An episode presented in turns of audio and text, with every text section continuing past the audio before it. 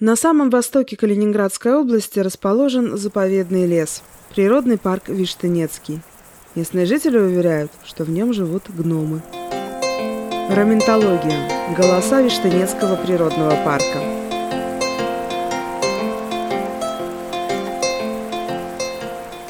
Чего угодно можно ожидать в поселке Краснолесье. Диких кабанчиков на огородах, гонки на двуколках – но не такого изысканного удовольствия, как капучино с шоколадным трюфелем ручной работы, прикуску. И однако же, приехав по грибы или по ягоды на Виштынец, никак нельзя не посетить шоколадную лавку Раминта.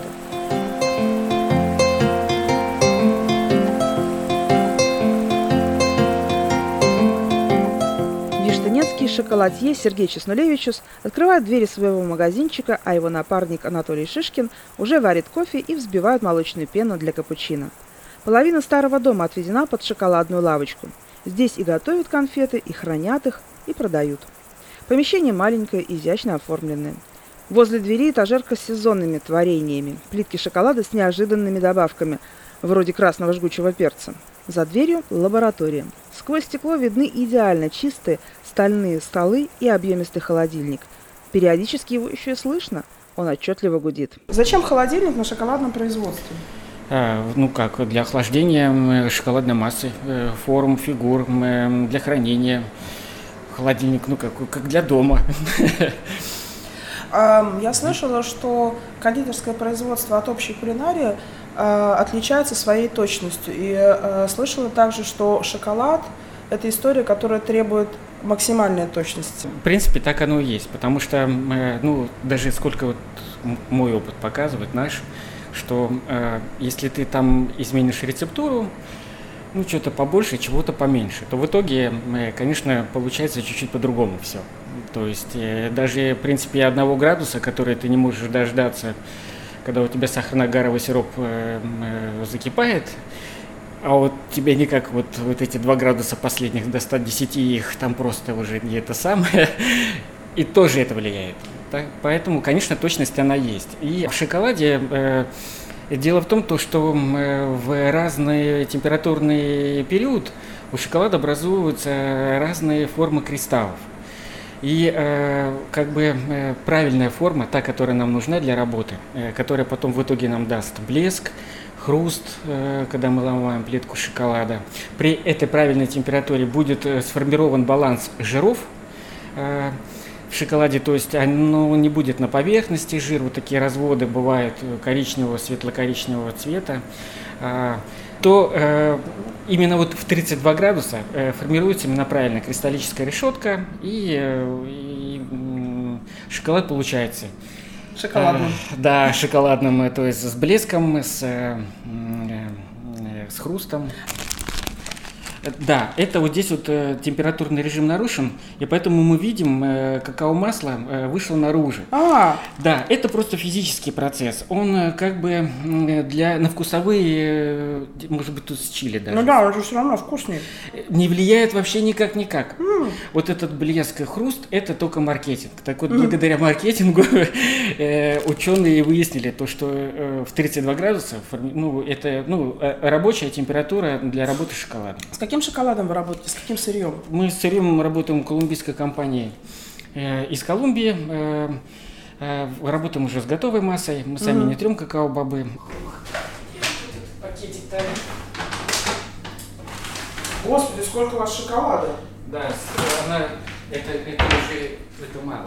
Э, Она работает, э, ну, и свою историю начинает с 1906 года. Э, И при этом у этой компании э, есть такие, ну, определенные правила, э, связанные с э, с посадкой какао-бобов, то есть такие вот, э, ну, как экопродукты, и э, они еще э, местных фермеров колумбийских, они их еще обучают, правильно, сажать какао-деревья, э, э, то есть, ну, То сортности, есть, то есть сырье с нуля, что называется, от земли. Да, да, да, да. И оно, в принципе, там уже они с, э, купажи уже сформированы. Если, например, европейские фабрики, они очищают какао-масло, деодорируют его очень сильно, то здесь стопроцентное какао-масло. Настоящий Слушай, сахар тростниковый, ваниль. Вообще звучит как виноделие. Подходили? Ну, Винтаж, папаш? Это когда окунаешься вот в эту тему, так еще же э, какао-бобы же разные сами по себе. Их как бы таких основных три сорта это форастера, криолю, тринитарио. Форастера это Африка в основном, это то, что она массово представлена во всех магазинах, а криолю, тринитарио это элитные какао-бобы. Э, И они просто разные по вкусу. Форастера кислая, но А. она очень э, выносливая в плане э, роста, устойчива к болезням. А правда, что вы для начинки используете местное сырье раминтонское? Или немного хотя бы добавляете? Э, Используем. Ну, э, не все, потому что, понятно, э, есть какие-то классические приемы, которые эм, используются кондитерами, особенно с шоколадом. Например, как апельсин шоколад, это всегда очень вкусно, и они всегда просто вот друг с другом. Лимон то же самое. Понятно, они у нас не растут.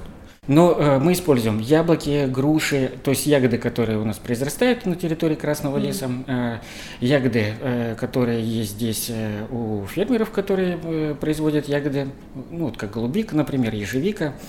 И я- мне тут было просто интересно, э, э, когда из ягод вывариваешь цукат, э, ягоды это лопаются по большому счету, особенно те, которые богаты соком, э, ну, не такие плотные там по структуре по своей, э, э, это самое. И вот красная смородина, она так, ну, сложновата для цуката, а вот голубика, она как-то так, ну, сварилась очень так идеально и получилось. Потом э, мы используем, например, мяту, это вот в, в плане там э, растений. Потом, ну да, потому что вот мы делаем малина-мята конфета, понятно, э, но мята э, наша и малина наша. Вот. А какие еще травы можно использовать из лесных? Мы тут сходили на прогулку с Александром Самсонкиным в Раминтонский лес. Ну, я Недалеко. так думаю, для себя, э, для, ну, так сказать, личного употребления, когда мы делаем дома, э, для своих близких, родных, мы можем, в принципе, использовать любые растения.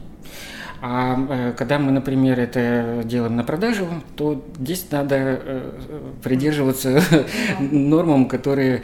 Потому что есть лекарственные растения, которые разрешены в кондитерском э, производстве, а есть те, которые это тоже считаются, ну, как бы мы их едим, употребляем, но их нельзя использовать, потому что у них там какие-то есть такие особенности, которые... Вот. Ну да. Ну вот Мгм. вишня. Э, Это э, вишня, да, делаем вишневый цукат. Э, Как в темном шоколаде, так и в молочном. Мармелад. Вот в мармелад, конечно, можно использовать все ягоды, которые у нас произрастают, ну, в Калининградской области, которые можно есть.